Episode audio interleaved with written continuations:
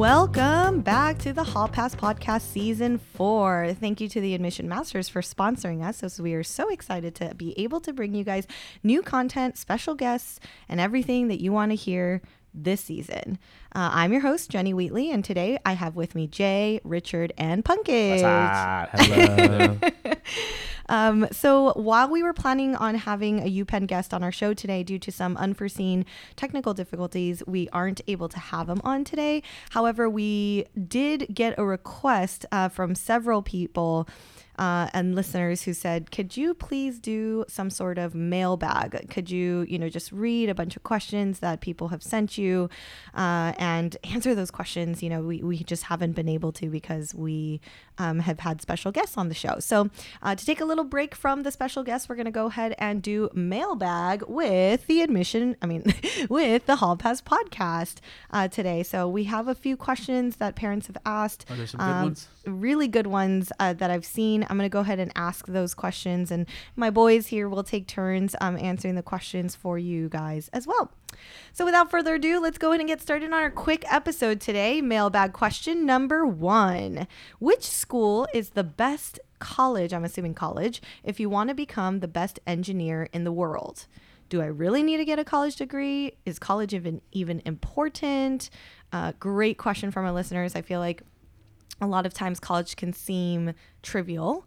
Um, and so, yeah, any one of you guys. I'll start by taking this off. Um, so this immediately harkens to me kind of a, a grander, more macro question discussion about trade schools versus the conventional college and, and bachelor's degree approach. Um, I want to start with an anecdote. One of the most brilliant engineers that I know of um, didn't attend college. Uh, he worked out of a garage in his uh, uh, in his parents' house, and he ended up racking up his own business from that and building um, a website kind of uh, empire, so to speak, of specialized car equipments and things like that. He was super into Hondas and souping it up, you know, high school kind of things back then. Fast and Um, but he was a brilliant engineer, and the the irony of it all is that he didn't go to college and he learned it all online, which tends to be the case nowadays. Like if you really want to go above and beyond and learn something, a skill or craft, oftentimes you don't really need to go to an institution to develop the skills. Now, then the question becomes, why do we then go to institutions to develop the skills or do those mm-hmm. kinds of things? And I have to be pretty frank about it. Why would I go to college? if I can learn something else completely the same online, it's because the college offers more than just the skills that you learn, the lessons that you need to take. Um, I think a lot of students will come to realize how important it is to go to college and make social connections. I do believe that college is where you're going to essentially meet the group of friends and networking type of people that uh, you may depend on for the next 40 years of your professional career. Uh, another reason why is because college is, in many ways, a name card. It's like a first step in the door. I, I have a very simple scenario to pose to students who think that the name of a college doesn't matter. Um, let's say you run a multi-billion dollar company you became famous you you made like the next google or something and you're deciding to take a break you want to go to the bahamas or something and relax so you need to hire an assistant and so you put out an ad asking for a hire to help manage your company in comes two applicants one from harvard and then another one from i don't want to choose another school i feel bad about it from a junior college right I feel bad about it. at this point, you have to be honest with yourself. Who are you going to give the first phone call to? Who are you going to give the first interview to? And this becomes self evident in so many other aspects of life. Like, for example, um, my parents had cancer and they're fine now, they're survivors. Um, I remember when my, my parent was diagnosed, I remember going online and looking for the best surgeon that was possible. And I was looking for, you know, UCSF surgeons, yeah, yeah, Harvard yeah. Medical. Yeah, yeah. Because at that point, I wanted what was best for my family. Right. And so there is a sense of credit that colleges carry in terms of their name and prestige. And I think it would be very naive to disregard that credit, that value that it can pose. I love that answer, and I think that um, you know that doesn't that doesn't it doesn't mean that the educational system and the higher ed system right now is broken, as you guys know with scandals and all of these things. Like you know, there the system there's a lot of issues with the system itself, but I think because our world, right, our entire world is so evident when it comes to name value, when it comes to right the reason the, uh, the ivy leagues are the coveted ivy leagues are because they've gotten that name for themselves right? Like somehow we the population have allowed them to be the almighty ivy league. Um, and because we value that as uh, you know as humans i think that's kind of something that just naturally occurs right? A cynical way of explaining it is influence peddling. You know, when you go to Harvard, you carry a lot of gravitas. And that gravitas, that influence value is what people, especially students, don't recognize until you get into the job sector, until you get into the real world market. Um, trade schools, don't get me wrong. I think we could talk on a macro scale about automation and how we're concerned about low cognition jobs becoming, you know, obsolete and how some engineering jobs, even with a great degree, if you don't position yourself in the right way, isn't really going to pay out. And so there's a lot of electricians now, plumbers, these trade jobs that are making and racking in, raking in six figure salaries because there's a high demand for it and everyone else instead is going to college. Um, on the flip side, you can make a counter argument. You can just look at the statistics. Uh, if you graduate from high school and look for employment, I think the net um, average uh, salary is around thirty-six thousand dollars a year. The moment you go to college, it's around fifty-five to 60 If you do the math there, you make a half a million more dollars in your lifetime if you go to college. So the simple solution there is go to college, kids. Um, I mean, you, if you look at it from different perspectives, you look at it from a microscopic perspective. Individuals like your friend who made websites. yeah, Um, Or car parts yeah, and there's success websites, yeah. stories all over the place. Bill Gates, is the Mm-hmm. greatest probably success story. He dropped out of college and built Microsoft or made Microsoft. Mm-hmm. Um, you're always going to have those micro. So at a, ma- at a micro level, you're going to find cases like that, but it's high risk with Right. high reward. At a macro level, when you look at the statistics you just pumped out with the college um, average degrees, you know, at a macro level. So uh, ultimately, when you look at it from a forest view, mm-hmm. uh, it's going to be a risk assessment type of thing. And how risky do you want to be as an individual? Do you, you know, it gives you it gives you a card already. You have a college degree. You've been vetted. You, you, an employer, that person going that, on that vacation, isn't going to look at the Harvard degree guy or JC. It's, it gives them credit. It mm-hmm. gives Right. him or her Right. credit already. Mm-hmm. They've been vetted. That you know their academics. You know where they're coming from to a degree. That Harvard graduate can also be a failure. It could just be all smoke and mirrors, right? So there's all that, all those kind of things at the at the micro level. But then at the macro level, when you're talking about generalities, you know that's something to consider at that level. the whole um, um, sorry to take up all the airtime here but that bill gates thing is something i used to say to my parents so my parents conventional asians would be like you know you got to go to Ha- harvard stanford princeton and yale right Wait, ho- what did you how about how about the hyps brother Is that harvard. Harvard yale princeton and wow, stanford? That's even worse than Harvard. harvard. Harvard. How so about my parents would how push for about that, right? Stanford? and so they'd push for it and push for it and then we get older. We have culture clash right? As a, a korean american i'm gonna st- and someone who's been compelled to focus on my education and to build my intellect to be curious to ask questions i'm gonna ask a natural question back. Why harvard right and i think a lot of parents don't feel like they have to develop an answer to that just say because i said so because Mm-hmm. Yeah. it's good for you Yeah. you'll find out Yeah. and I think that is also something that we can work on as parents to kind of be able to realize we also have to adapt as parents with the generation, being able to explain to them rather than just saying, you should do this. We told you so. Mm-hmm. But, anyways, I used to bring up that counter argument all the time. But look, mom, Bill Gates, he dropped out of Harvard. yeah The thing is, For the story is a Bill lot more Gates, complex than that. There's right? a hundred Well, people who drop out you who can are make not successful. you can make that argument, but you can also argue the fact that Bill Gates came from a more affluent background. Mm-hmm. Um, if you guys aren't aware, Gates that's a huge law firm. If you go to New York, I, I'm not sure if it's New York, but he comes from a wealthy background, and they were able to offer him that financial support so Mm-hmm. he can be an entrepreneur. So you Yeah. can hedge against uh, f- failure if it doesn't work. exactly, Yeah, and, yeah. and in addition to that, he went to Harvard for a year. There's a network potential. Yeah, There's yeah, yeah, connections. there. yeah. and that's really the key point that I'm trying Yeah. to point out to my students these days. That S- Some students will, will push back and say, um, well, in your 20s or your young 20s is when you want to make mistakes. That's when you want to try to be an entrepreneur and, and, and fail and keep failing because you have that kind of time on your side. right. And that's a good point. Yeah. You know, but Yeah. again, this is that's the good thing about this country is that you know a college degree is not the end all be all. It, you're playing Mm-hmm. just the, the you're, start. you're playing the numbers game here. It's You just know, the you can be an entrepreneur also. And Yeah. You can be the a million dollar electrician. and in the also there's only one bill gates in the world you guys if you're saying bill gates i could be bill gates well Mm-hmm. that's great that's very ambitious but like that's one person Yeah. in the world that was you know able to do what what he did so props to Bill Gates. Yeah, Bill Gates. if you ever want to come on our show, just let us know. I guess what I'm trying to emphasize there is students who are using the whole Bill Gates didn't go to college. I Yeah. don't need to go to college. Yeah, either. yeah, yeah. You might want to look deeper Mark- into that Mark because that's that's a gr- it's like a it's a mischaracterization of his real circumstances. Right. Um, it's not a good example, students, for you to give to your parents to say this is why I don't need to go to college. Um, so I'm going to suggest you don't bring that up. It's look into it, guys. That was a good question for the mailbag. Yeah, thank you. Um, I get oh, another question was I get sucked into the internet vortex and I can easily waste three to four hours of free time binge watching. I'm assuming YouTube, Netflix, reading things. I'm I'm assuming blogs, Wikipedia. right? Um, or Wikipedia. How can I self regulate this habit? How do I overcome laziness? Oh my gosh, what a question!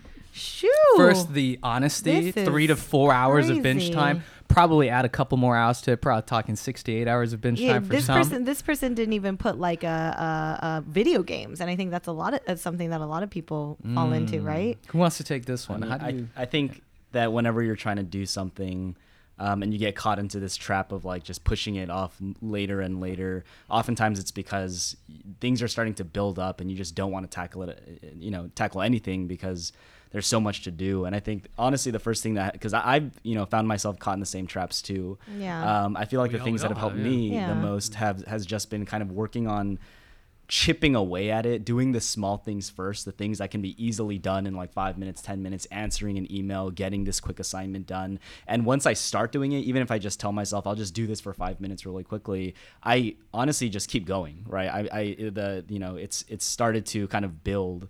Um, my productivity has built. And so once I get a few things done, I find myself just kind of working on more things. So once you can get that initiative to just start, oftentimes you just kind of keep going. I feel like that's a, that's a good way to try overcoming that too. Starting is the hard part. Yeah, it's Starting, the toughest part. yeah. It's hard. I've, I've caught myself too. I mean, I, I cut the cable cord. I haven't had cable for years, but then all the shows I feel like are- that are on Netflix or Amazon Prime Video or whatever, they're built with cliffhangers, and then I can find myself easily burning hours myself. And you know, I I don't know who told me, but there was like a study done where the receptors of the brain that are activated when you start watching this or kind of idle time or your phone.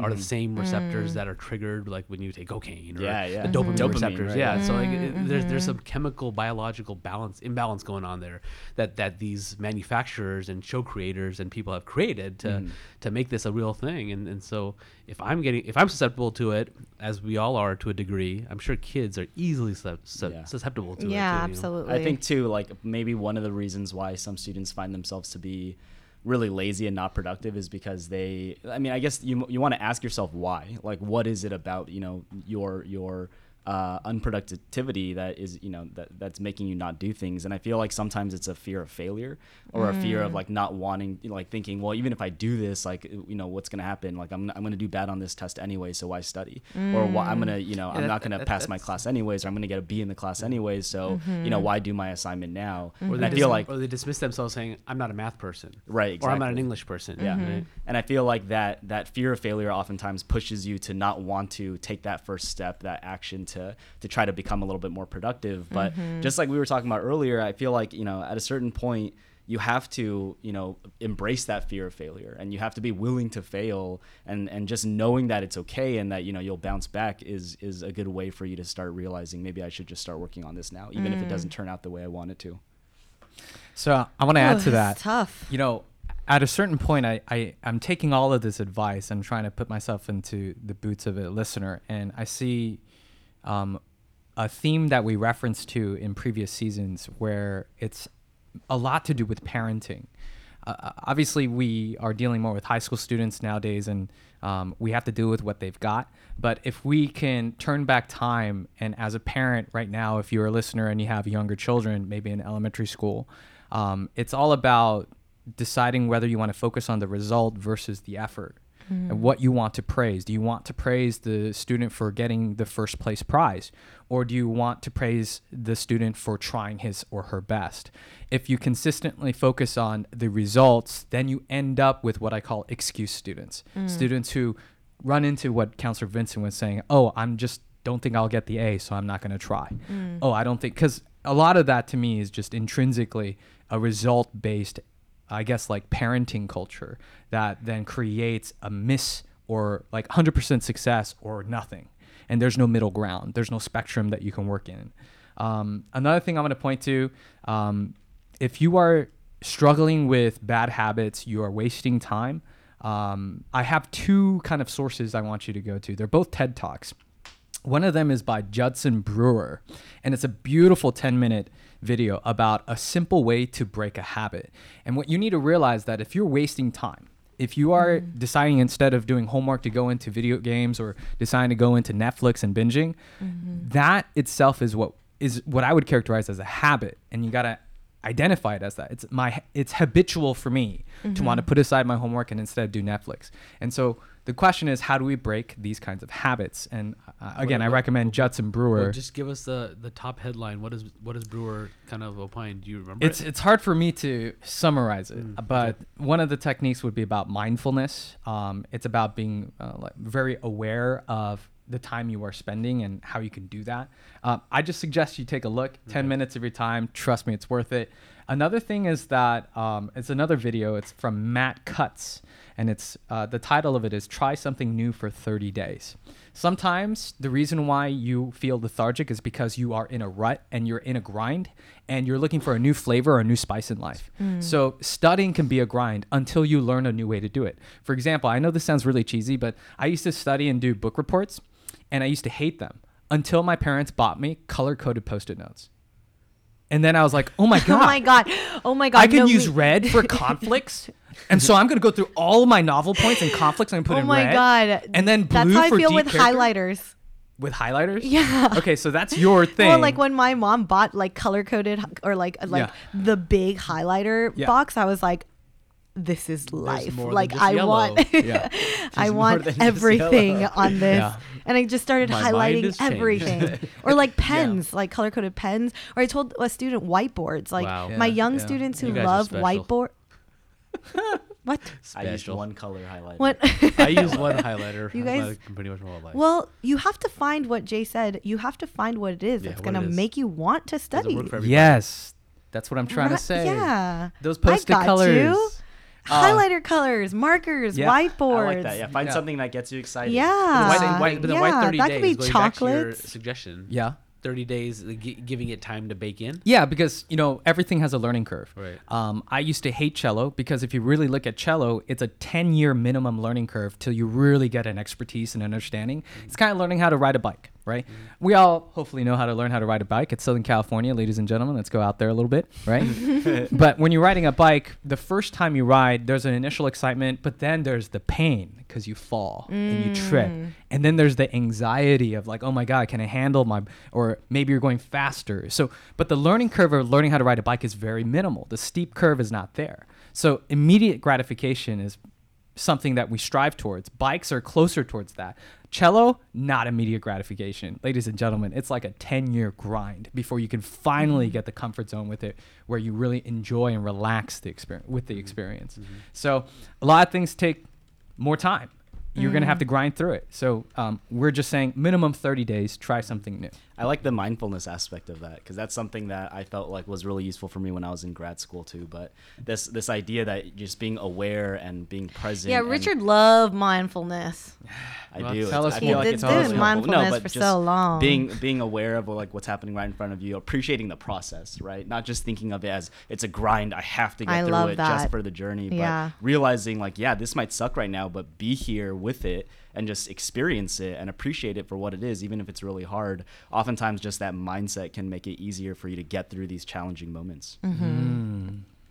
I love good. that. I love that.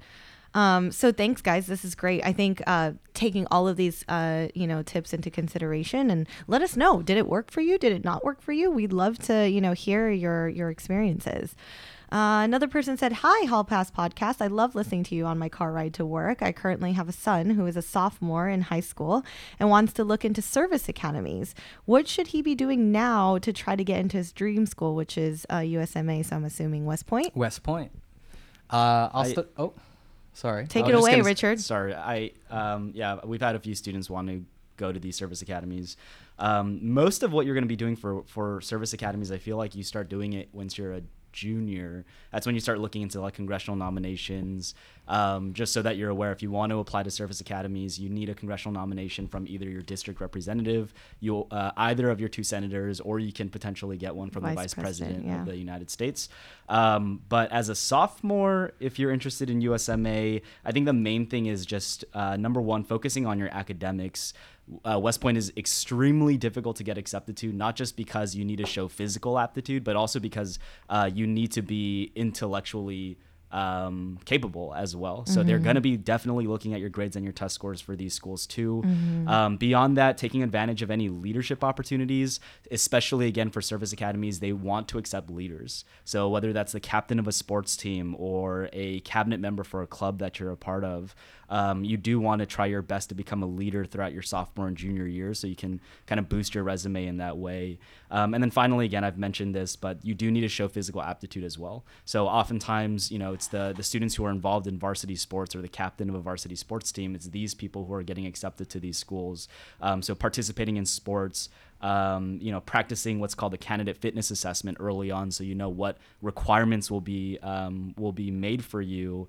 You need to make sure that you're working on that too. And then once you become a junior, you can start looking into the other requirements that will be necessary to apply to West Point. Do they publish their acceptance rates? West Yeah. Point? Yeah, Yeah, yeah, yeah, yeah. yeah. I, I mean, I can look it up right now. Since this is a free for all. Yeah. try to try to stump you there, Richard. Yeah, the un- underclassmen, you definitely want to start prepping yourself towards a West Point theme, uh, military theme. So that could be things like joining NJROTC if your school offers it. Doing Um, athletics. doing athletics, Yeah. as Vincent mentioned earlier. Um, there's also outside organizations from school that you can be a part of, um, such as I know Irvine has like the Irvine Police Cadets or Police Yeah, Experience. Yeah, Naval yeah, Sea yeah, yeah, Cadets. yeah. Naval Sea Cadets, Yeah. things that you can find pretty locally. They're not that hard to find Yeah. if you just do a couple Those are of Google searches. that are aligned to those. because when you're when you're asking for your congressional nomination you have to show them that like one of the things you they need to know is why you would want to serve the country like why do you want to go to a school where you would you know have to serve the country Yeah. Um, and they want to know that that you're passionate and so having like sea cadet experience or the irvine police academy kind of already shows your desire t- to be Commitment. serve it yeah to, Yeah. to serve the community So later on, you have to write that essay, and um, many of the nomination requests will come with like a 600 word, "Why do you want to serve in the military?" Yeah. And so you gotta be able to answer that, and being able to point to NJROTC experiences or varsity team captain as a leader experiences can help you have more tangible ways of expressing in those essays why you want to go to a military academy. yeah yeah yeah To answer your question, Punky, uh, West Point's acceptance rate is 10%, or at least that's what it was in 2015. Yeah, but it's- it's highly, highly selective. Very yeah, selective, very yeah. selective That and so, so there's not like there's not like ten or twenty of these service academies. There's only a handful. Four, Right? five. Five, right? Yeah. the naval academy Naval the air force academy West There's Point, five, Coast Guard, and, then Merchant, Marines. Marines. Merchant Marines. What's Yeah, the Merchant Marines? That's why we normally say four, but I'm not trying to cast any shade. There's five. There's five. Merchant Marines. yeah Oh, yeah yeah. Okay. The CFA, the candidate fitness assessment, can you give us a sense of like, what you need to do. yeah, like I'm a high school Is it- is it like boy. there's up- a is it like mile you have to do. No, running, yeah, and there's a? So mile he- that you have to do. I looked it up. Here it is. You have to, and I know this from experience because previous students, one of my You- students actually You failed tried it. out, didn't you? I did for West Point. Application. What did you do to prepare? cello, cello player. Cello, cello, cello. So you have My to do- fingers are really. You have to do a basketball throw. Um, that's an interesting one. So you you come you're on you're on your knees. No way. And way. you have to lift up a basketball over your head, and you have to overhead toss it, and you tech you have to try to pass half court. Oh wow. So it's a s- it's like a tw- upper torso strength, throwing strength. Um, there are cadence pull-ups um, that you have to do. There's a 40-yard Oh, shuttle run, I- and I'm done. they're timing you on that. you said pull-ups. I can get to maybe a half. there's a certain number of push-ups you have to complete in two minutes. Punkish can't go to West Point. There's crunches that you have to do in two minutes, and then there's a one-mile run that gets timed, and I do believe it's like something like- serious. It's No. five five minutes and 20 seconds. No, What? it's not. That's what it says. No, it's not. I think it's like eight Is minutes. that maximum performance score? Oh, Yeah, that's yeah, yeah, yeah. performance I was Right, like, maximum no, that's like an. Olympian. I was Like, I can't whoa, that's run a crazy. mile in five 20 minutes. second mile. That's pretty fast. Yeah. Yeah. Holy cow! Yeah. Yeah, I ain't yeah, gonna yeah. make it in this year. Anyways, guys, you gotta exercise. But yeah, um, uh, girls too. They have. Uh, do girls have a separate CFA assessment? That's actually a really interesting question. That is an interesting. that is an question. interesting question. I'm gonna have to look into that, and um, maybe we'll come back to this. Yeah. Wait, do the girls have a different one? Yeah. Yeah, they do. they do. Yeah, yeah. Okay. I bet it's harder. Because girls are stronger. Uh, I do believe girls are stronger. that's a different ways. question, not from the mailbag. it's not for this podcast. um, all right, let's move on. Uh, question, another too. question is What is something new or significant you learned from the past application season that you want to you would want to convey to high school students and parents? So first of all, I just I just want to because that question came up. Um, we matriculated very well this year. Uh, overall, our high school students just did very, very well. Um, we had multiple students get accepted to Stanford, multiple get into Yale, multiple get into Harvard. Um, you know, it's just it's it's just kind of showed and validated the work that our students have done and the work that our counselors have done uh, at Admission Masters also. But more so, there. I want to say in some ways I've seen an impact that this um, particular like scandal had on some of my students like experiences and their results. And um, i don't you know I, I can't speak for admission officers across the nation but i do think that that kind of the scandal reverberated and it i think it influenced some of the decisions that they ultimately had to make. Um, little things such as if you had a student who were more involved in outside of school activities than they were inside of school activities there's a little bit more of a um, I guess they they didn't. Uh, Skepticism. yeah, there's a little bit more skepticism. They didn't do as well in the admissions, despite the fact that their academics were still very strong. And I think little things of that nature made a little bit of an impact in the past, you know, this past application season. Um, I've also noticed that um, essays have become a little bit more creative. Um, eh, prompts have become more creative. Colleges have uh, added more prompts or taken out prompts um, that were too straightforward and wanted uh, prompts that were a little bit more creative, allowed students to think more creatively. So those were some things that I saw. I also saw, especially Berkeley. Um, some of my students who didn't have the highest academics but still got accepted. Um, and I don't know if that was like Berkeley just taking a chance on, you know, a potential student. But I but I also noticed that Berkeley this year matriculation was a lot. Um, I guess the the academics, my students' academics are a little bit not as high as they were previous years. I guess. Go, going back to your scandal um, identification and trend you saw this year, I think it's here to stay, honestly, Yeah. because um, I think they're going to check into things more. Yeah. Um, states are going to pass Heightened laws. There's going to be some kind of regulation. Yeah. I think this, it was national news. It was a big scandal. Yeah. And so I think it's going to, there's going to be more insight into Yeah, it yeah, from an yeah, yeah. admissions perspective. Yeah. So I don't think it's going to change the admissions process that much, but I think, Mm. like what you said, like heightening security and um, having more verification processes, like Mhm. checkpoints, I guess.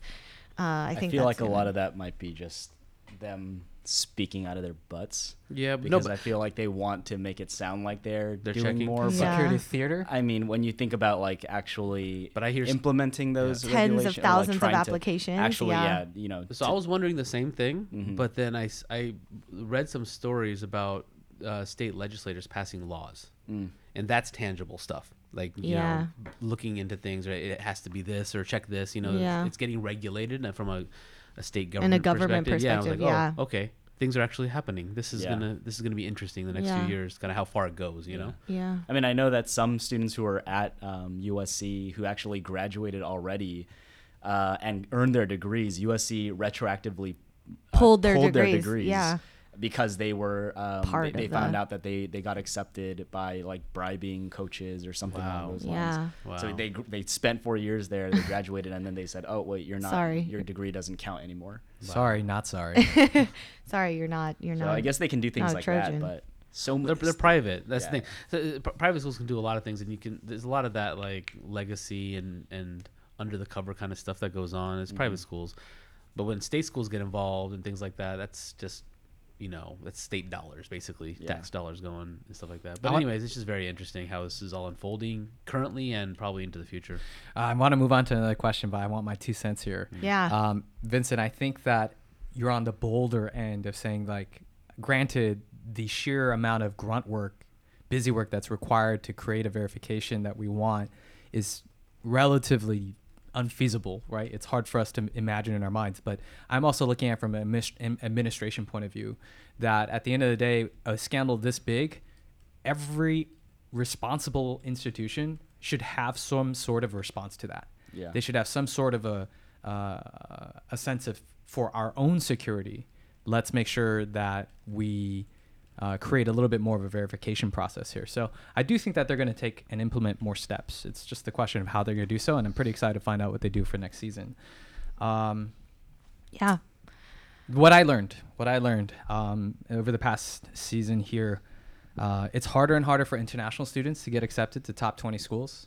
I'm, I'm starting to f- see that there's a lot more challenge there. I do believe some of that has to do with the fact that there are just every year a, a It's huge rise yeah. in just sheer volume Yeah. of international applicants. Yeah. Um, so first kind of tip, if you can get U.S. citizenship um, Or- I or do think green that it card, or permanent green card, resident, permanent yeah, resident. yeah. I honestly do think that has a factor. It, it can make a difference. I thought you were gonna say get over that wall.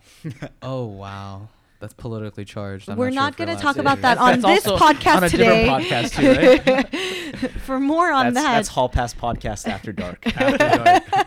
Uh, what else did I learn? Yeah, no, no, no, that's good. International Yeah. students, like even our international students who did have a green card, did way better than international students who did Yeah, not. I Right? noticed Yeah, that yeah, yeah, yeah. So being an international student It's just hard. is just, just hard. sore, rocking a hard spot. Yeah. Um, what else did I learn? I learned honestly that we still have this dissonance as a parent culture of what gets a student accepted. It's not just your grades and test scores. It's the intangible things. It's your personality. It's the way you socialize with your teachers and counselors, and it shows through your teacher recommendations, the interviews Yeah. that you do or do not do. Um, parents, if you are very concerned, we shouldn't be asking, "Oh my God, should I take this AP course?" or "Oh my God, should I be doing this?" Those are the mechanical decisions that I feel have very clear answers to them. Yeah. The things that aren't being addressed is, how is your son or daughter's personality like, right? Um, are they outgoing? Are they vibrant? Are they, they intellectually? Yeah. Are they resilient? Yeah. Are they persistent? Um, we often focus so much on the mechanical things like the course list, Yeah. and what test score they should get, that we often forget. I would argue the most important part of the educational aspect, which is You. their sense of self growth. Yeah, the person. So parents, um, I'm not trying to put a black sheep or cast you all out, but I do think, especially in Asian cultures, we just need to start focusing on this more and more. let's do better. Let's do better in raising like uh compassionate, you know, proactive societal members. I like that compassionate. Yeah. Uh, okay, last but not least, what have you found to be the most effective strategies in motivating a student? I think this goes back to kind of the other person saying that they fall into the realm of yeah, the laziness. But like, what what have we done? I mean, let's talk about that. Pankaj, why don't we start with you? Like, what have you done to motivate your kids? I mean, I know one of your kids are very self motivated, but but you know, not not all of them are, right? Let's not call, call Right, his right. Yeah, we won't name any names. we won't 'cause name They're any. all my favorites. Yeah, they're all great. They're all Dylan, fantastic. you're good, dude. You're good. No, we I love mean, you, like, Dylan. motivating students is, is, is tough. Personality, I, I like what Jay, I think Jay or Richard, one of you guys were saying, talking about the process or valuing the process. I think Richard, you talked about it. Uh, Self reflection, I think, is important. Understanding that there's only a finite amount of time in the day um, to accomplish things and finding out what that is. That's why an hour here, an hour there, two hours here, two hours there can can evaporate really quickly if you're Yeah. interested in a lot of things. So making those kind of priority decisions and self-reflecting on your day, what you could have done better. If you were to I- I try to tell them as as a dad, and I'm not. I don't know if I'm doing a good job or not, but I mean, like, You're doing a great job, Pankaj. it's just whatever. I'm winging it. you I'm know, reserving judgment. Continue, Okay. Okay, we'll, we'll we'll see how they turn out. but um, you know, like embrace the process. You know, thing it, doing hard work and working hard and practicing or, or whatever goes a long way. And then if you tried your best, you tried your best. But if you try your best without hard work or without practice or without giving it the time in the process that you need, then you know you can you really evaluate if that was your best? Yeah, yeah, yeah, yeah. you know and so just those like high level um, compassion things that you were talking about the, the earlier terms those are very important. And i think everyone's going to have different personalities. So yeah. there's not a one size fits all to every child at least not for my children. There's a variety of techniques and things that resonate with each of them some will work for my one daughter or won't work for my other daughter and so i have to adjust and adapt as a parent and not think that my way or the highway i don't like to go with that kind yeah, of attitude yeah, because yeah.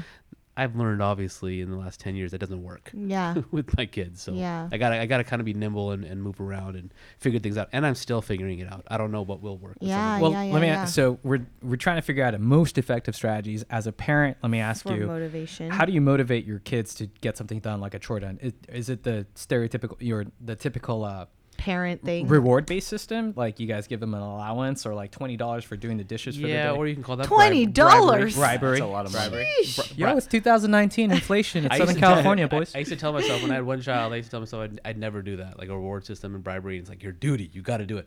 But now after Uh. three kids, I I unabashedly bribe them. I give I give ice give cream here, ice cream yeah there. I give I give mini M and M's to Jordan if he eats uh, if he takes his medicine. Ah, so I, I I tried doing that, and that's been pretty effective for some students. Like at the beginning of the semester or the quarter, depending on how you want to break it down. Let's say quarter, right? We give them a goal. Let's say if you get straight A's, then I'm going to talk to your mom, and we're going to talk about that new iPhone 10. Yeah, So sometimes the bribery aspect is good. It's just that But you have to do it in the right way. It's not intrinsic. I understand. You're not, so you're not giving it's an them intrinsic motivation. Yeah. But sometimes extrinsic motivation is what a student will need. Yeah, so I think you, you hit on it. You both hit on it that there's intrinsic motivators and extrin- ex- extrinsic, Extrinsic mo- motivators, right? yeah. And you got to kind of use a balance of both or some kind of techniques on both. absolutely. Some, some people need a 70-30 ratio. Some people need a 50-50 Yeah, yeah, ratio. yeah, There's yeah. all sorts of things that could Yeah. work. If you have like a Zen Buddha of a son. Then intrinsic motivation is all he needs. Then be my guest and do that. Yeah. But I feel a like Zen parents. Buddhist, a Zen Buddhist student would take 50-50 because they're ultimately oh balanced. God,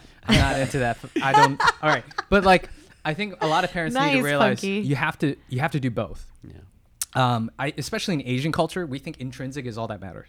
You must do your duty. You Do must your do your duty, yeah. job, right? Yeah, yeah. Uh, but I feel like you must do your duty. yeah, you Your duty is to So that a be good a good so, student. so yeah. that will work until the son or daughter or student becomes 13, 14, Aware. 15. Aware. Awoke. Awoke. and then then- starts Oh, asking why. Yeah, exactly. Those And once they start asking things. why, like why is it my duty? What is Yeah, you know, yeah, they'll yeah, start asking those practical questions. That's part of the growth process, right? Yeah. right, right. So that's what I'm saying. Like it's limited in age and as you grow as an individual. Yeah. My effective strategy at the beginning of a semester, at the beginning of a journey, set a clear goal with the student and then set a reward mechanism. The extrinsic motivation, I'm unabashedly going to suggest use that. it. Yeah. Intrinsically, I'd say a lot of times students don't have a good answer to the why. They're asked their parents, why should I go to a good college? Why should I grind and work hard? And so a lot of times the answer to why for certain students is very different. So I know one student that's really worldly and kind of loves to see and wants to do world travel. And so in one way you can effectively have a logical argument with them there about how we live in a world where what 7.8 billion people in this world exist currently and how many of those 7.8 billion actually have food water social mobility security education all those factors and you can try to compel them in a moral standpoint and you can give them the philosophical argument that they've been craving for that they don't get from parents mm-hmm. other times it has nothing to do with philosophy it has instead to do with monetary senses of what they want to have in the future they want to have a million dollar home A stable job. and so then yeah, a stable job. And so then we have to work our way backwards from that. Yeah, yeah, yeah, yeah. So every student's going to be different. And I think it's the parent's responsibility to have the patience and To the broad understanding, open mindedness to have that conversation. Yeah, yeah, yeah, yeah. Yeah. Love it. Richard? Yeah, I agree with all that. I think a lot of the students that I work with, though, know that college is the end goal. They they want to go to college, and they know that you know that's that's why they're here with us at AM. Um, so I think when I am working with a student who's like finding themselves to be a, little unmotivated or is procrastinating a lot, not studying as much as they they know they should be for their tests and things like that, um, I kind of remind them, you know, what all of this is for, which is to get into these colleges, and and oftentimes it's as simple as just kind of laying out like look, you don't want to study for your classes right now, or you end up with a B in these three classes. Well, let me show you which colleges you're most likely going to get accepted to. What are your target Well, so schools as that's of right interesting now? you said that. Yeah. So that's that's your extrinsic motivator. That is a very extrinsic right? motivator, It's yeah. really not. So the the process of intrinsic growth is Mm-hmm. to go to the college to grow even further to get a good job and Yeah. like what those intangibles are, right? Yeah. Uh, but that's interesting how you're doing it with the college as the Yeah. iPhone. Yeah, right, exactly. Because And that- you, that's You know, awesome. and then we have I have students. I, I worked with a student recently who said, um, "I don't want to do these summer programs. Like, I how important is this really? Like, I, I don't want to do these internships over the summer." And then, uh, I mean, I can't make him apply for these, and I can't yeah. make him go even if he gets accepted. But at the very least, I can tell him, okay, well, if you don't do anything, just be aware you're competing against students who are taking advantage of so many opportunities available to them, and they will have a better shot of getting accepted to these schools. So if you're okay with getting into XYZ college, which may be, you know, less prestigious or, you know, on a lower tier than these other schools, then go for it. Don't do this, don't do these things. That's fine. Yeah. I'm gonna. But I, I want to. that's just kind of the way it is. I want to counter so you, good. Vincent. Yeah, I want to counter you. That's a little passive aggressive. I, I think it can work for some students, right? Uh, maybe I'm being too fluffy cakes here, and I'm saying the first step. Fluffy cakes. The first step should be to be like, look how fun this summer program is. What you get to build that? You get to meet these kinds of people, and then I guess for students that are more jaded by that aspect, I should clarify. I'm not saying I do this for every Everyone, student, yeah, right? yeah, yeah, yeah. And most of my students, I feel like, are fine They with. do, yeah, they yeah. want to do these summer programs. Yeah, They come yeah. to me and they're like, "I know I need to be applying for these things. I need I need to do an internship. Yeah, to help me yeah, find one." yeah. But for those students who are like already are unmotivated, Yeah, Yeah. then yeah, I, I feel like it's to, good to show them like, "Oh, look how great this Yeah, program." I'd say yeah. in my experience, maybe about eighty percent of the time, I'm a student comes to me who's like disinterested in doing anything towards their educational future. Uh, let's say summer programs, they don't want to apply to anything. Eighty percent of the time, we just need someone to hype it. Someone you just need a hype, hype man, man, yeah. to hype it up. Like, dude, this summer program is balling because you get to do this and this and this. You get awoke from but that. They, but they You get get woke, dude. but then you're setting themselves up when they step on campus. Like, what, what was Jay, what was Jay talking about? So I'm hoping that doesn't sucks. happen. So obviously, we would recommend summer programs that we vet and Yeah, yeah, yeah. think are gonna really deliver. These, that a lot of these programs look so fun though. Like They. Bell, like, you go to Alaska or Rhode Island, and you just go out in the forest. Yeah, and but how look much at of, how much of that do you think is we lost our touch with being students and we're just well, that's the older now? thing. So, so we, we can we can look at it with We're old. retrospection. Yeah. retrospection is a big thing that you don't take into account as a student. and we can give Everything's- that. everything. Yeah, so that's what we we're- give that and convey that to the Yeah. students. So yeah, And I'm glad you guys were talking about summer programs, plural, because Yeah. there used to be a time where parents thought that you can only go to this one or two or three summer programs, mm-hmm. and that, that's, that's where like I, I look at my three kids, and they're also different, and they're going to go to different programs. Yeah, and, yeah. And, and if they're passionate about something, whether it's athletics or sports or robotics or science or whatever it is, I think if you're if you're in those kind of programs that are aligned to your your passions, Yeah. then I think you're gonna it's gonna work with work for you. Yeah. Then it doesn't take a lot of convincing. It doesn't take a lot. of I think that's things, that's you know? probably what we want to talk about next is like how do I find my passion, right? Like I think a lot of high schools are lost in this space of I don't know what I want to do and I don't know what my passion is and parents tell me this all the time. They're like I don't know what she wants to do. She wants to do everything or she wants to do nothing. Mm-hmm. Um, so we'll we'll save that for another time. But anyway, thank you guys. Thank you for uh, answering the questions and for all of our listeners who sent us mailbag questions. What, no more Um, mailbags for today? that's that's the rest of our mailbag. Okay, maybe we can do another episode. Um, but yeah, if you guys have more questions, please email us at the hallpasspodcast at gmail.com. Um, if you missed any of our episodes, we actually had a little bit of technical issue with iTunes, but we're going to resolve that and it should be on iTunes. I want to thank our sponsors, the Admission Masters, again. If you guys have questions such as these or just need a mentor, someone to help you and guide you through the high school process, uh, feel free to give the Admission Masters a call uh, and uh, find out what you can get support with. Uh, thank you all for listening to season four, episode three. We're hoping that we will have a guest speaker next, but if not, we'll have something amazing for you guys next. Um, tune in. Uh, and again, please send us emails at the at gmail.com and visit our website at www.thehallpasspodcast.com. All right. Thank you, everyone. Bye. See you later.